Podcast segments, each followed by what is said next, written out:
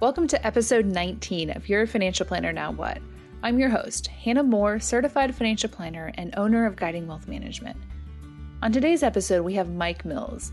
Mike started his own financial planning firm when he was twenty-five and shares his story and perspective now that he's eighteen years into the business. He also shares how he uses the best is best standard for clients rather than the fee-only standard. I hope you enjoy this episode. Well, thanks for joining us today, Mike. How are you doing? Very well. Good. How are you? I'm doing well, yeah. For the people who don't know you out there, who is Mike Mills? Like, where are you at in life? Kind of what's going on in your world? Yeah, so I've been an advisor now for, gosh, almost eighteen years. I think I started in ninety-eight, right before the bust in the tech market. Got to see a little bit of the run-up, and then I think the day I started my company was a few days before it busted, and then straight down for three years. But uh, so I'm, a, you know, kind of mid-career financial guy, probably. We are a registered investment advisory firm. We're located in Southlake, Texas. Um, we're probably one hundred five million dollars under management or so. Uh, plus or minus, depending on how you count. Uh, we are primarily, you know, I mean, we do financial planning first and foremost, and then we, you know, implement those plans. Great. And now you have staff that works for you, right? I do. Okay. So we, we're four people. Um, you know, I have a kind of a senior advisor that's worked for me for five years, uh, full-time two administrative support people, you know, client service and a, an admin, executive assistant.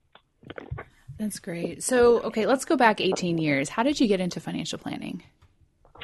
Well, I was uh, just graduated the Air Force Academy in, what was that, nineteen ninety-five, and I was in the Air Force, and I was going to work out one day at lunch, and I kissed a truck on my motorcycle. So after a long battle with trying to stay alive, I got thrown out of the Air Force and medically retired, sent back home to live with mom and dad because I was in, I was in pretty bad shape.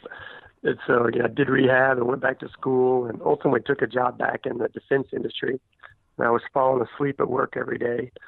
And uh, I had started investing my lawnmower money in high school back in the, you know, back when I was mowing lawns. I'd always had an interest in investing, and um, started interviewing guys around town, uh, principals and different hedge funds, you know, investment managers and whatnot. And I had met a guy that was a, a registered investment advisor, and, you know, he kind of showed me, you know, fi- what financial planning, how, how the career field worked. And I ended up, after talking with him, uh, he didn't have a succession plan and was looking for one.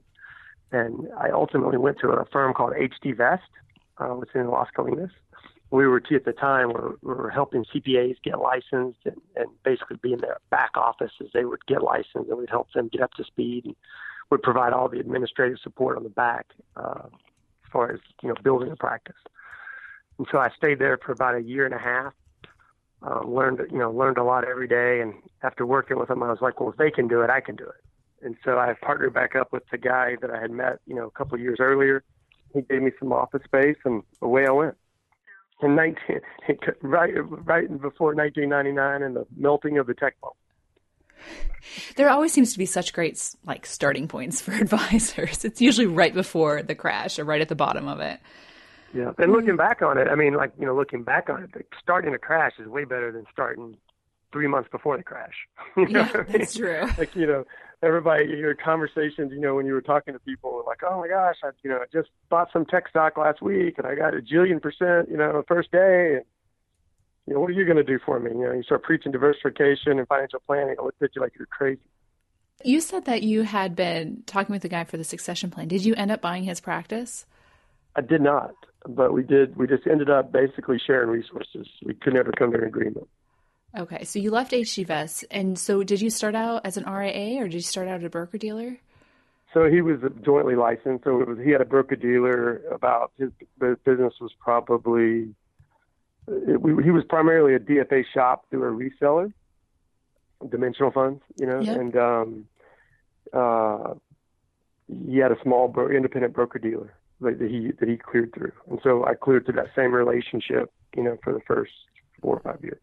Okay, so you leave H D Vest. Did you have any clients to start out with?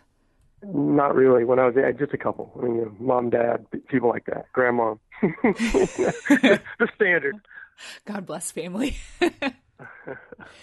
Okay, so how did you start finding clients?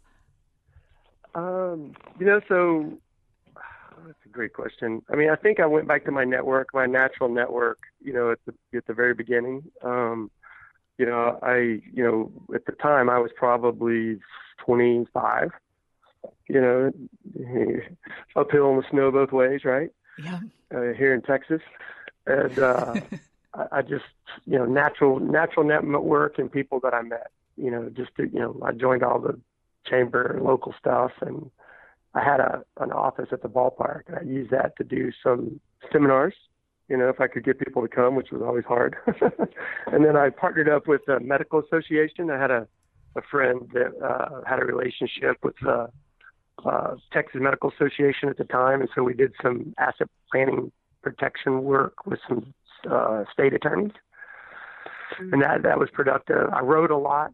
Like kind of like you uh, at the time when I had time. I mean, I didn't have any clients. I, I, I spent a lot of time writing, and I published in local newspapers and anybody, any place that would put my, anything to print. You know, prior to blog starting, you know, um, I did that a lot. And then I, I finally found a, a an upstart magazine in my community in Southlake that uh, I wrote in for gosh, probably two years, three years. You know, every week as they were kind of getting started, and that worked out really well. Um, just as far as giving, I think it did two things. One, it helped me really clarify my beliefs. And then two, you know, the consistency of being in that publication over and over really got my name well known in my community. It takes a long time to work. Like anything with the media, you know, it wasn't, it wasn't like, you know, you just started it, you know, and the next day it worked. But, you know, a year, year and a half, two years after I'd been doing it, people had a familiarity with you that I think I still get, you know, a lot of benefit from today. So for a lot of young people who are starting out, they kind of have, you know, three or five years before they break, they start actually making money. What was that threshold for you? Like how long before you were actually pulling in? Like an I income? had a really nice, I had a really nice year, my third year. And then my fourth and fifth year were so good. I was looking back at my Social Security statement the other day. It came in the mail. And then you remember how painful it was. But I think what had happened is the, the first two years I, was, I ran pretty thin. You know, I was pretty lean in how I was set up. And then after the third year, I went and hired some staff. And so my fourth and fifth year, I actually made money, but I didn't make, you know, I, I had a lot bigger overhead. Right. So, so okay. It, you know, my net, my net wasn't as good as I was as expected, but my top line, you know, went up every year. So, okay. So your fifth year in, you're thirty. Who were your clients? I mean, yeah. were, you, were you serving your peers yeah, or were you so, serving retirees? Or so by the time I got to my fifth year, I had some, I had a few doctors, you know, you know, nice doctors from that medical relationship. Um, I had, you know, I had my natural network, which were my peers, right? Which, which kind of my, you know, what I kind of my target at that point, guys were starting to get out of the Air Force and they were getting big jobs. Some of them, you know, and the faster guys that had got out after five years. And so that would put them ten years into their career. And so I kind of selectively went back and started kind of picking off the guys that I thought would be good clients and had good, bright potential futures. Um, and then, and then just, you know, obviously through a natural network around town, some of the older people that had, you know, specific planning issues or had read my articles, but, you know, starting to get diverse by that point, but not specialized by any means. So it's like, you never niched down looked like, really. Looked like a shotgun, right? Anything that fogs a mirror. Could, which if I could, which if I could, which if I could do it again, I would have an extreme specialty. You know, at the beginning, anyway. That's definitely a hot button topic right now. Is how people need to be niching down quickly. I think the I think the communities are so much smaller, and so I think that you can always. It's not like you can always take on anybody that you want to take on, and, and I really think that the. you know, the, it's more from a branding, marketing perspective than anything else. And it, and I think it makes it a little bit more scalable because you see the same situations over and over again. Um, so the, the community, the referral network community can be smaller. And I think it's a little bit more compelling of a marketing message when you're, you know, you, you know, like I'm, you know, do this and this and this only, you know, as opposed to, hey, we, you know, help everybody that can fog a mirror. Right. Right. And so, you know, I think as we've gotten older and look at our client base and we've really narrowed down what our client base looks like today, I mean, our, it's all leaders. you know, the commonality amongst my client is their very high income, you know, complex planning, you know, leadership scenarios. Some some are executive, a few are business owners, but then they're usually at transitions. But that's still not that's still not super specialized. That's just what it is. Right. So would you ever consider specializing now, or is that kind of you're past that point? You know, yeah, I think it's it's kind of hard now. I mean, I, I think I mean, we've talked a lot about it, like what it would look like. I think from a marketing standpoint, I could see that happening. Um, but you know, I mean, now it's we're all referral based, and so for the most part, the majority of what we're we're servicing is just referrals, which is a heck of a lot easier than having to go out and find it every single day. There's a lot of twenty-five-year-olds that want to be starting out on their own. Like, what would you say to the twenty-five or twenty-seven-year-old who's really looking at, they want their own practice someday, they're tired of working for other people? Like, what would be your kind of message to them? Well, I would say make sure you have a, a you know, a, a, an attractive emergency fund, right? You need to make sure you have enough resources to survive however long you think it could take. You know, and I would err on the side. I think the, you know, I think, you know, if you can get a couple of years of living expenses built up, you know, more is better, because I think the more confidence you have, the the, the, the better advice you can give, and the more you can really, you know, be committed to, to getting through the, the hump, right? Um, the, uh, you know, how, how I did it at the time, and I still think this is a really good way, you know, is we did, you know, I was a fee-based advisor. I didn't, I didn't do fee-only. And even though one hundred percent of the money we would place under management was really with D F A or index funds, it was all kind of just all self-managed through us. It wasn't a, I didn't use a, uh, a broker-dealer platform or anything like that. But I, I did uh, mixed in disability insurance because of my personal story with disability. Uh, being a, one of the few guys that's woken up disabled twice. And so, you know, my protection story was just really strong, and I, something I really believed in.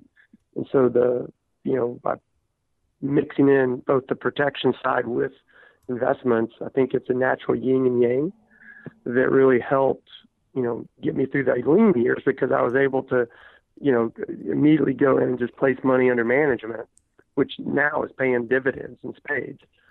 Um, but at the time, you know, I, I mean, I could make a little bit of money on the planning revenue and or, you know, through selling a term policy or disability policy that, you know, get you through that those lean years when things were a little thinner.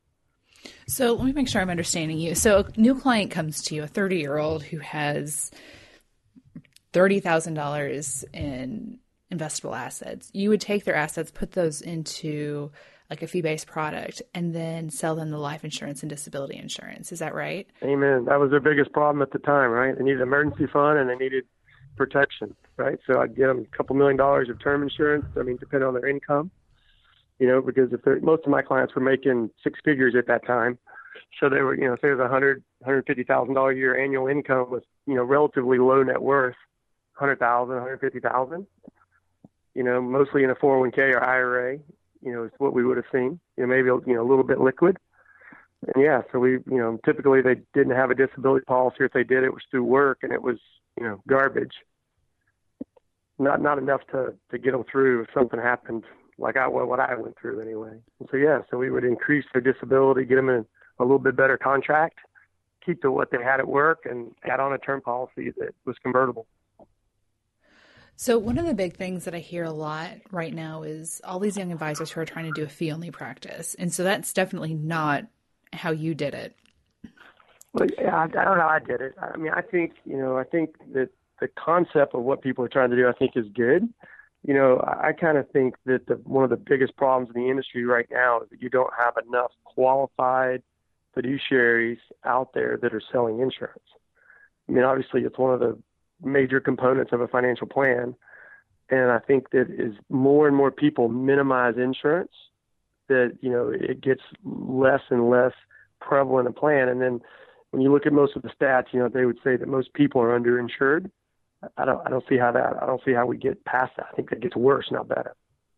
Right. And so, I mean, kind of in that vein, you know, if a thirty-year-old client is going to be paying, you know, one thousand dollars, two thousand dollars in insurance premium, it might as well be going to the financial planner instead of the agent that the planner refers him to. Yeah. Or four hundred dollars. Or four hundred dollars. Yeah. three hundred dollars, yeah, whatever that may yeah, be. I mean, like, you know, I know at that, it's a thirty-year-old term policy to a million bucks, right? Like, I mean, a million dollars was three hundred fifty dollars a year. Yeah. You know, per million, right? So it wasn't, it wasn't like it was a lot of money, but every little bit helps. And it, I mean, it was a good product. But yeah, I think in a typical planning scenario, right? It's a typical scenario where a guy walks in, he's got six-figure income, relatively low net worth. You know, you're making, most of my guys were saving fifteen or twenty percent of their net worth, I mean, of, of their uh, income. So they had, you know, twenty thousand dollars a year of flow coming in, right? So in five years, it's going to be a decent client if they keep that savings rate up and continue to move into the executive ranks. And, you know, at the time, you know, you could, you know, right after the first year, you'd make at least twenty-five hundred dollars per client. I mean, well, maybe not quite that, but, you know, over, over the course of the first year or two in the relationship, because if you have a, you know, eight hundred dollars commission on the, on the term insurance, depending on how much death benefit they, they needed, you know, and then a, and a, and a disability policy, which was probably twenty-five hundred dollars. And, you know, I think that paid half. So that's another twelve fifty or so. So, you know, you put that together with the, the investment assets and, you know, it, you know, it, it was enough to, I think, make that, you know, prospect, you know, worth worth taking versus just kicking down the road and looking for a retiree that at the end of the day I couldn't help. Like that was the other thing that led me to that to that client type, is I could take a thirty-year-old that was not sure how much to save or that wasn't doing, that was going to have, you know, be a ten million dollars client by the time he retires, and I could mold and shape and encourage him down the path, you know, that may be a little different than he was on, and I could have tremendous impact in his family's life over time. But the retiree that came to me, his path was set. Like I really couldn't change it. I mean, I could, maybe I could help a little bit with how much he could spend, but ultimately I couldn't really change his outcome much. What's so great is what I'm hearing from you is what I hear from so many of my peers who are starting their own firms. Like they want to help their peers. They know that they can make such a more impactful difference. And what's great is you're eighteen years into it versus the one or and, two or just starting and, and out. And I'll tell you, I'll tell you this too, the, the balance, like you're seeing it in the industry stats now, but so many of the people that did retirement planning practices only, you know, those books die. And so, whereas our book, you know, is at the prime of its life right now. I mean, we have tremendous flow coming in as we're starting to have exits, you know, like those guys that we signed up ten and fifteen years ago that started their business, you know, and they, they didn't, you know, they, they, the insurance was all they had, right? That and their business. Well, their businesses are, you know, I've got one selling right now for, you know, twenty-three million dollars. And so, you know, that's going to be a really big exit to change that guy's life, you know, but I mean, it's, it's been pretty thin up to this point for that particular client outside of his insurance purchases because it was all in the business. Right. Okay. So I feel like there's a lot of confusion around this issue, and it's being a fiduciary. And what I'm hearing you say is that you're a fiduciary who sells insurance. And I feel like for a lot of people that that might seem like oil and water, like they don't mix. How do no, you... I don't think so. I mean, I, so here's how I, I reckon. I mean, I think I told you this the other day, but I believe best is best, right? Like, so if we're out there providing our best advice, I don't really care what kind of product I'm selling. Like at the end of the day, I'm solving problems, right? So when somebody comes in and they've got a big income and no assets, they can't walk. I mean, their biggest problem is that they don't have enough assets to be able to walk away or protect their family if something happens, right? So, I mean, insurance is, is best. I mean, it, it's best. And so that's what they need. And so then it's just a matter of finding the, the best product that you can get. It's at the lowest price. It's got the, the best, you know, reputation, the best, you know, like I'm a mutual kind of guy. I like to use companies that, that the policyholders own um, when possible, because I think that allows the insurance companies to think a little bit more longer term. Um, and then when I, here in, here in Southlake, I can get my power from T X U, or I can get it from this little, uh, uh, uh, what's it called where they own, it's owned, you know, it's, uh, uh, oh, I can't remember what they're called, but it's a power company that's owned by its people. You know, it's it's a, a co-op, co-op. Sorry, that's yeah. what I was looking for, co-op. And so the, the co-op, the local co-op that was here when this was a small town, you know, the power rates are seven cents because they don't have to pay their shareholders. You know, and so I think you see that same thing in insurance a lot. Like if I can, if I can use a mutual company, I can't promise you that it's cheaper in the short run, but I think in the long run, it allows the management of the company to be able to obviously not have to pay stockholders. They can pay the, the policyholders through lower policy costs. And it may, it may not be any cheaper. Maybe it's the same, but it, think it gives more flexibility. So that's kind of how we've done it. If we can, when it, when we can use a policy that's for a mutual company, we will. Right. So you're saying that you can really, that fiduciary is, does not equal fee only. I think. I don't think so. No, and they're starting to be, you know, the other thing, like, so I know T A Craft right now has a really attractive uh, variable life product that has some, and I think they have a variable annuity too, as does Jefferson National, that have no commission built into the product. But when you look at the term cost of those products, I think there's a, Meritus, a few other people have kind of fee-only insurance products out there. The products are still really expensive relative to a commissionable product. That's insane. Like, I mean, so you're telling me that I can take a commission, I can basically make it easier for my client. I can get paid a little bit of money, which may allow me to charge a little less somewhere else, right? And I can customize that experience, you know, all the way through, you know, bundle it all under one one roof, versus me just basically do all the work and then outsource it to someone else and have to worry about them selling something that I don't think is best. I, I don't know. I just, I think that selling insurances provides a better, a better package for the clients. I think clients would prefer it. So, I mean, as long as you have, now that's assuming you have the expertise. Now, granted, I, like, I was run over by a truck, and it's something that I've been passionate about ever since I, I learned how to work, because it's such a big problem. Right. And having that personal story behind it, I bet really yeah. motivates. I'm telling you, like, yeah. my, I'm telling you, like, both times, both times when I woke up, my first conscious thought was, oh my goodness, how am I going to, how am I going to survive? You know, how am I going to pay for things? How am I going to take care of my family? That was my first conscious, like, uh, that's the one thing I remember from my wreck immediately, both times. And you, so you had two different incidences? Uh, it was one. Oh, I had one. A, okay. a follow, I had a follow-on surgery. Um, one was before I had kids, one after. But after I had kids, I had a surgery um, to deal with some phantom pain that I was having in my arm. And I, I woke up paralyzed from the waist down. Oh, wow. And that was a little more scarier than the first time, really, because the first time it was just me. You know, I, I kind of knew I could get by with that. But the, the second time, you know, you had, I had three kids at home. You're like, oh. Well, and for people, yeah, for people not listening, in your first accident, you lost an arm. Is that right? I did. I had a compound femur fracture and a bunch of nerve damage in my leg, and uh, and I lost my arm. So people come in. I mean, it's a visual. People can see that. I mean, there's obviously a story behind it. So that that's really... yeah, it's funny. It, it's funny. People will sit around a table with you, and they'll be like, "Oh, that's not going to happen to me." Like, no, I, I took one for the team. You know, so one out of four or five, right? Oh, that's hilarious. Oh, that's great. I think the other thing that I think that, that is probably good to talk about, but I really think that when you, when you, the, the, the great conflict reducer besides disclosure, which I'm a firm mm. proponent of disclosure, you know, fully into how you're compensated and, and I mean, what you're getting paid. I, I don't think the clients mind people making money. They just want to feel like they're getting a good value and good service.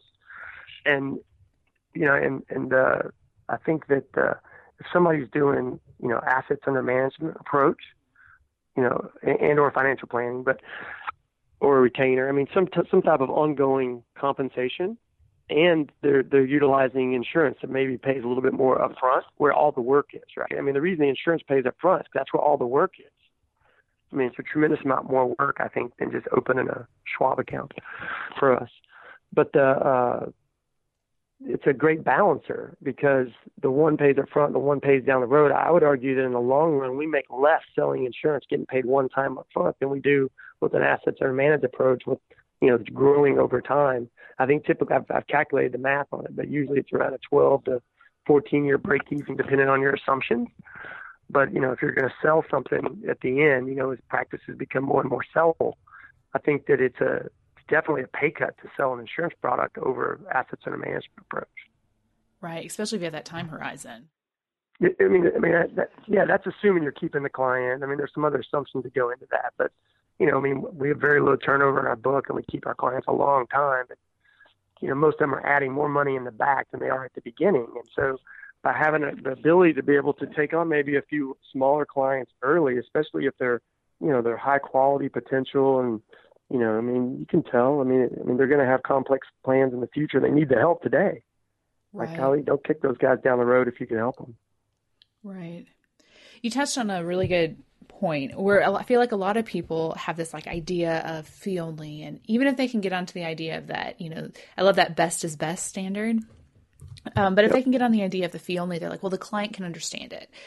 And what, how do you, number one, are you finding clients are looking for fee only, or like, what have your objections been on that? And then how do you, how do you level that playing field? I don't think clients so much know. I think clients are going with their gut on some level. I think, you know, most of them that we sit down with will have referrals to two or three people. And then from that point on, you know, I mean, in our community, they may meet with a fee-only group. They may meet with us. They may meet with somebody in a wirehouse. But I think at that first meeting, you know, they're assessing which person they have the best fit with. Um, and, you know, I think we win more than we lose. So I don't feel like – I've never really felt like I lose – that much by doing it this way over the other way. I mean, maybe there's people that I'm not getting that I don't know I'm not getting because, you know, they make that decision beforehand.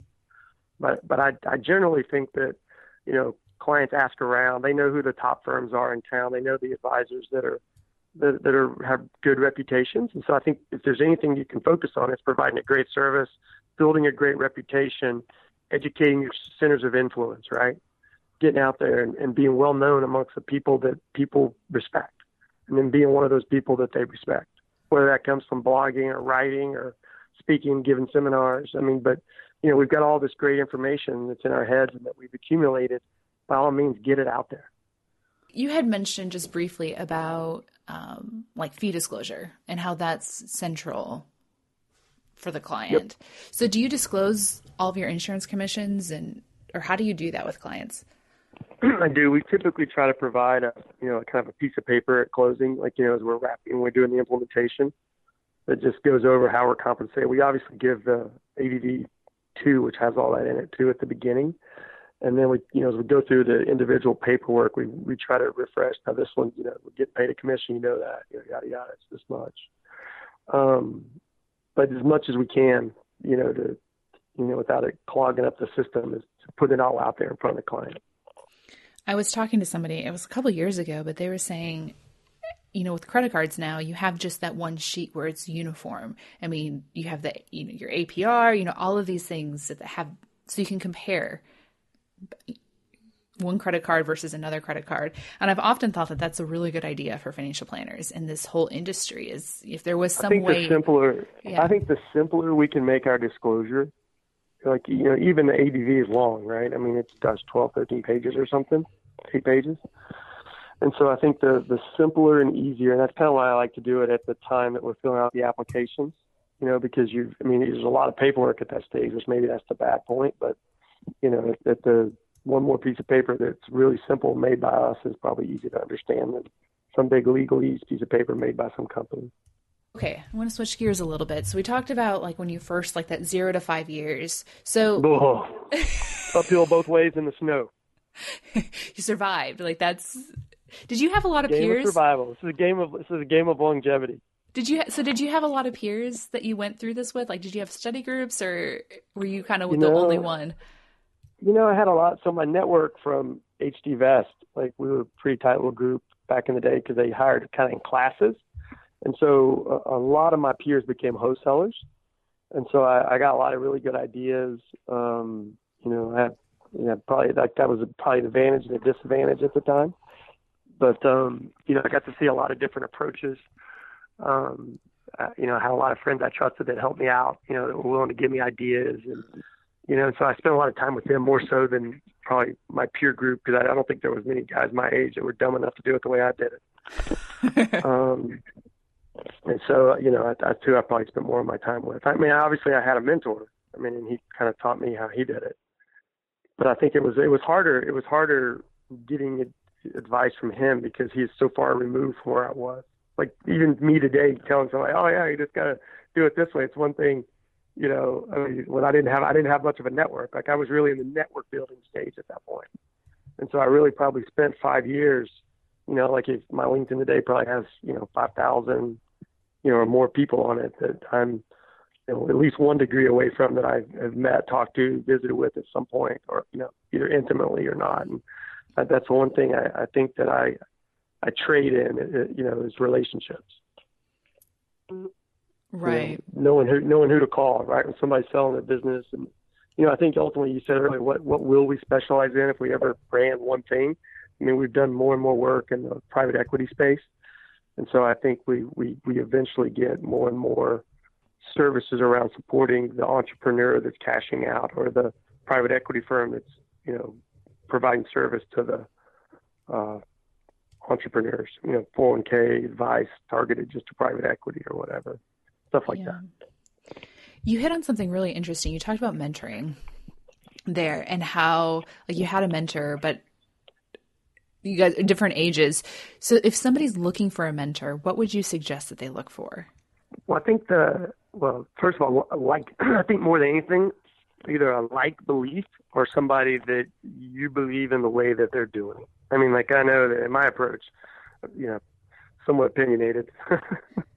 And uh, I think the more you can, you can associate yourself with somebody that's been there that, you know, years, you know, a decade or two in front of you, that can kind of give you some of those pitfalls that you're going to bump into so that you can avoid it, learn it through them versus having to learn it yourself is good. And, you know, if I could go back and do it again, I would have partnered up and bought a practice sooner. I did buy a couple of small practices early on, which I think was really good learning experience, but I really wish that I would have, you know, found a retiring advisor and bought his whole practice right away, assuming there was good fit, you know, and the one practice I bought, or one of the ones I bought, the fit wasn't good. And, and it was a, like, it was probably a terrible purchase. It still worked out, but it didn't work out near as well as it could have. And, and I think it was because the fit of the client didn't match what my clients look like or are going to look like, both from a product, like this one had a lot of variable annuity assets in it. I didn't do any variable annuity. And so it just, it just was a bad, it was a bad fit, you know, overall. I think the client demographic wasn't, wasn't like mine at all.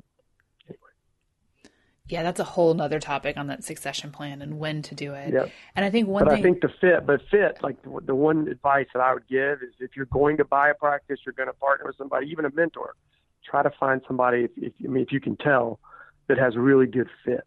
Fit from ideology, fit from, you know, you know, kind of direction, you know, type, what you, what you want to look like one day, right? I mean, it, just good fit. Yeah. And one other thing I just kind of want to add on there for anybody listening is if you're looking to buy a practice, one of the best things you can do right now is to start being successful with your own.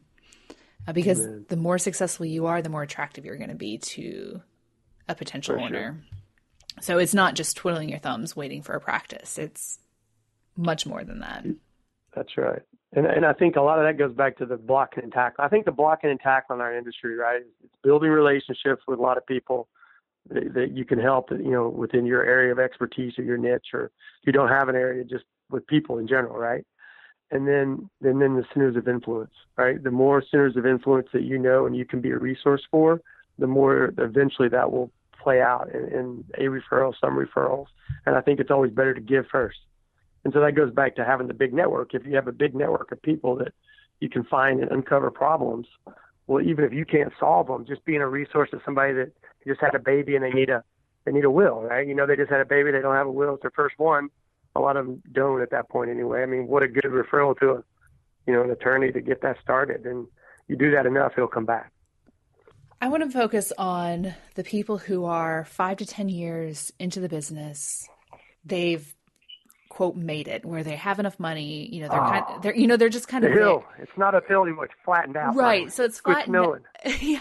So I don't feel like there's many people talking to that demographic. What, I mean, you're eighteen years into this. So what do you advice would you give to kind of that person in that area? I mean, I think it, it, it comes to a point that, you know, you really have to decide what it is. What, it, what is your, what do you want your practice to look like? Are you going to be just, you know, a boutique, you're going to totally focus on the client, you're going to outsource almost everything, or you're going to build, you know, a big multi-state firm with lots of people, right? And and once you know what that's going to look like, that may impact the decision you make, and both in how you build your practice and what tools, products, services, other staff support that you need, right? And then get to that, get to scale as fast as you can. Right. For that particular model. So did you find that you were doing different things when you got to that point than you were doing earlier, or was it just more of the same oh, yeah. thing? Well, you know, I you know, don't know what I'm going to do when I grow up. So, yeah, I, I, I do dumb stuff all the time.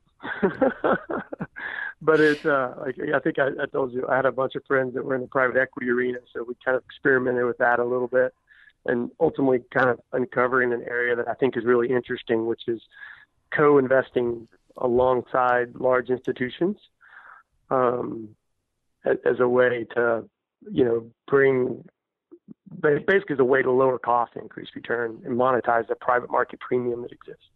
But it's, you know, it, it, you've got to have a, a higher network client base to be able to make that work. Right. And, and I think sophisticated, right? Like, so I think where that product works out really well is if you have, you know, really high income clients, or maybe not high, you have really high balance sheet clients, you know, five million and up, that, um, you know, are somewhat sophisticated, but not probably completely retired, is where it fits best, I think. Right, where they're kind of looking for something different. Well, they're very they're sophisticated because they've been through the process themselves. And so it, um, you know, they, they and they're, they're usually entrepreneurs, or they sold a, something for more than five or ten million dollars at that point, that they have a lot of options. And uh, as an independent, I mean, I can bring any option that I think best, right? And so it's, it's just the, sometimes the hard part's narrowing down what that is, but not ruining my scale. So one of the mistakes I think we've made early on was doing some stuff that at the time probably did not realize what impact it had on scale. And looking back, like, man, I was, I mean, we never, we could have never been paid enough to do that. But we learned a ton from an experience standpoint. Right. The trial and, so and area. Try the trial yeah. and error, whereas, you know, like I think a mentor, right, maybe could have shed some light on that before I just jumped in with both feet. So do you have a mentor now, or are you kind of? I have a couple, actually, but um, I mean, it's not formal. Right. I mean, I mean, well, I guess it's not formal, but I mean, not like through the F P A or something, but yeah, absolutely. So that mentorship is something that you really have throughout your entire career, not just when you're starting. I think out. so. I think it, I think you should always be looking for it, right? I mean, I think the more people you can get that are ahead of you, the better, because they're different. There's, I mean, at every at every stage along the path, it's just different different obstacles, right?